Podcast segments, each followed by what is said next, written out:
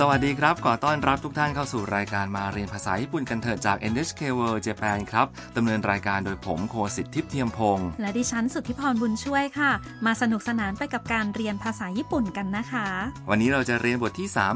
34 เกี่ยวกับการพูดถึงประสบการณ์ของตนครับ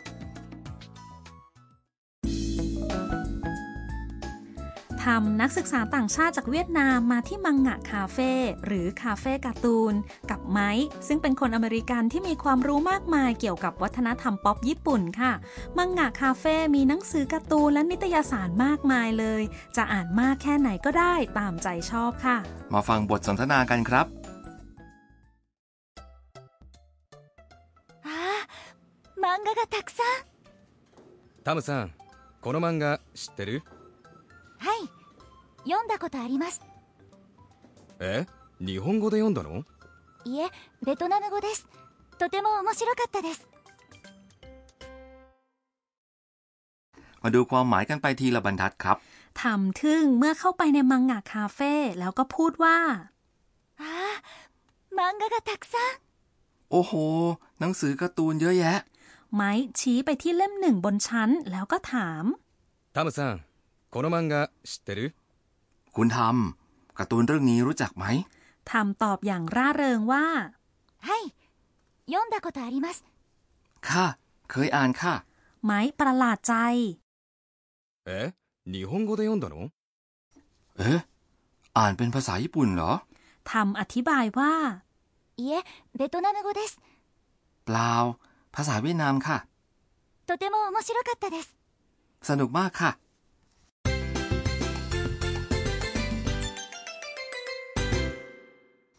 สำนวนหลักประจำวันนี้คือ เคยอ่าน 読んだことあります ส่วนที่พูดว่า 読んだこと แสดงประสบการณ์ของการได้อ่านอะไรบางอย่างมาแล้วคำว่า 読んだ คือคำกริยาอ่าน 読む ที่อยู่ในรูปอดีต และคำว่า あります คือรูป must ของคำกริยา ある ซึ่งแปลว่า มีหรืออยู่ ดังนั้นทั้งหมดนี้มีความหมายว่ามีประสบการณ์หรือผ่าน การอ่านอะไรบางอย่างมาแล้ว หรือพูดอีกอย่างก็คือ เคยอ่านนั่นเองครับ จุดสำคัญประจำวันนี้คือ ในการพูดถึงประสบการณ์ของตัวเราใช้คำกริยารูป ตะ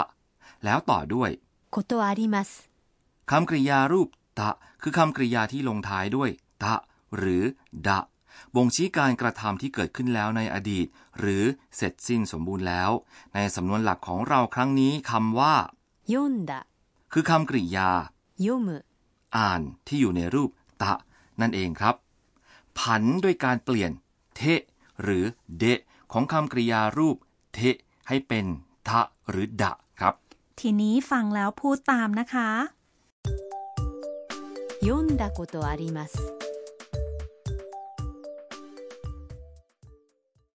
วิธีพูดอีกแบบหนึ่งก็คือ เพิ่ม งะ เข้าไปที่หลัง 読んだこと ก็จะกลายเป็น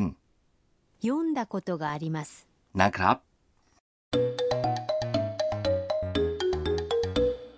ทีนี้มาฟังบทสนทนาที่ชายคนหนึ่ง พูดคุยเกี่ยวกับประสบการณ์ของตัวเองครับ 明日盆踊りがありますよ盆踊りネットで見たことありますでも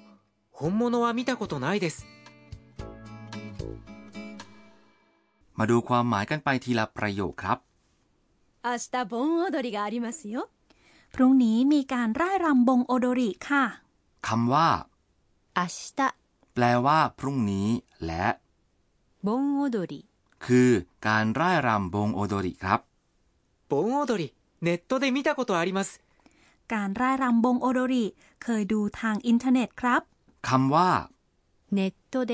แปลว่า ทางอินเทอร์เน็ต และส่วนที่พูดว่า 見たことあります บ่งชี้ว่าเคยมีประสบการณ์ของคำกริยา ดู หรือ 見る นั่นเองครับ でも本物は見たことないです แต่ไม่เคยดูของจริงครับ คำว่า でも แปลว่า แต่ และ 本物 คือ ของจริง และ 見たことないです แปลว่า ไม่เคยดู การพูดถึงสิ่งที่ตัวเองไม่เคยมีประสบการณ์ทำได้โดยแทนที่ あります ด้วยคำว่า ないです เอาละค่ะ ฟังแล้วพูดตามนะคะ 盆踊りネットで見たことあります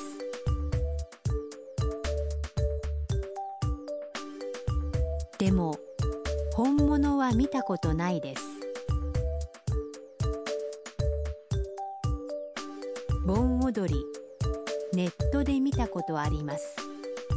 でも本物は見たことないです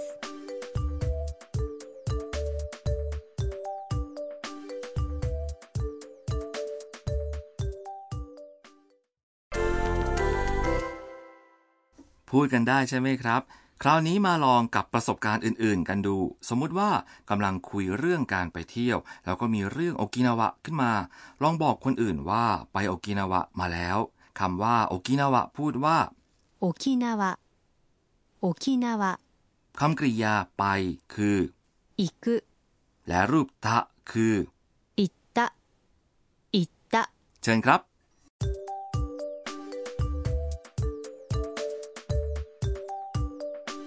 沖縄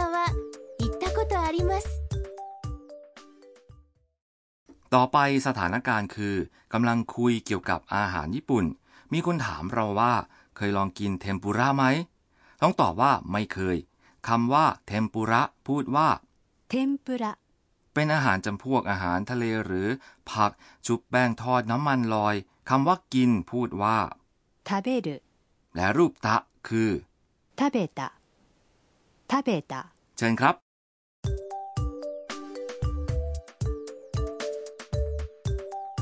天ぷら食べたことないです หวังว่าคงพูดกันได้ทุกคนนะคะ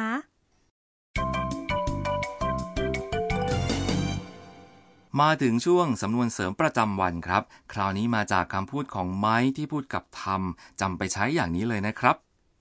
知ってる คำว่า 知ってる แปลว่า รู้จักไหม ซึ่งจะได้ยินในหมู่ครอบครัวและเพื่อนๆครับ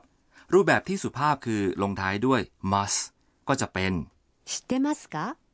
คำตอบในกรณีที่รู้จักสิ่งที่กำลังถูกถามก็คือ はい知ってますはい知ってます ถ้าไม่รู้จักจะพูดว่า いいえ知りませんいいえ知りません มาฟังการพูดของหลายๆ คนดูค่ะ 知ってる知ってますか知ってる知ってますか ทีนี้มาฟังบทสนทนากันอีกรอบครับ ああ漫画がたくさんタムさんこの漫画知ってるはい読んだことありますえ日本語で読んだのいえベトナム語ですとても面白かったです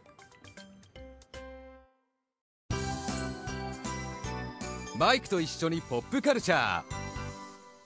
ถึงเวลาของช่วงสัมผัสวัฒนธรรมป๊อปไปกับไม้แล้วค่ะ วันนี้จะพูดถึงมังงะคาเฟ่ค่ะ มังงะเป็นที่นิยมในญี่ปุ่นนะคะ จริงครับ มังงะหรือการ์ตูนมีมากมายครอบคลุมหลายแนวครับ มีทั้งสำหรับเด็กและสำหรับผู้ใหญ่ครับ มังงะคาเฟ่ให้บริการโดยคิดค่าบริการตามระยะเวลาที่เข้าใช้ เมื่อจ่ายค่าบริการแล้ว ก็สามารถอ่านหนังสือการ์ตูนที่มีอยู่ในนั้น ได้มากมายเท่าไหร่ก็ได้ตามใจชอบครับ มีห้องขนาดกระทัดรัดให้ใช้เป็นเอกเทศ ในหลาย ๆ ที่มีโทรทัศน์และอินเทอร์เน็ตให้ใช้ และส่วนใหญ่มีเครื่องดื่มให้ดื่มไม่อั้นด้วยครับ เช่นน้ำผลไม้และน้ำชา หรือบางแห่งถึงกับมีซุปมิโซะและไอศกรีมให้บริการ โดยรวมอยู่แล้วในราคาที่จ่ายด้วยนะครับ บางที่มีห้องให้อาบน้ำฝักบัวด้วย โอ้โห สุดยอดเลยนะคะ ฟังแล้วรู้สึกว่าคงจะไปใช้เวลาอยู่ในที่แบบนี้ได้ทั้งวันเลยละค่ะ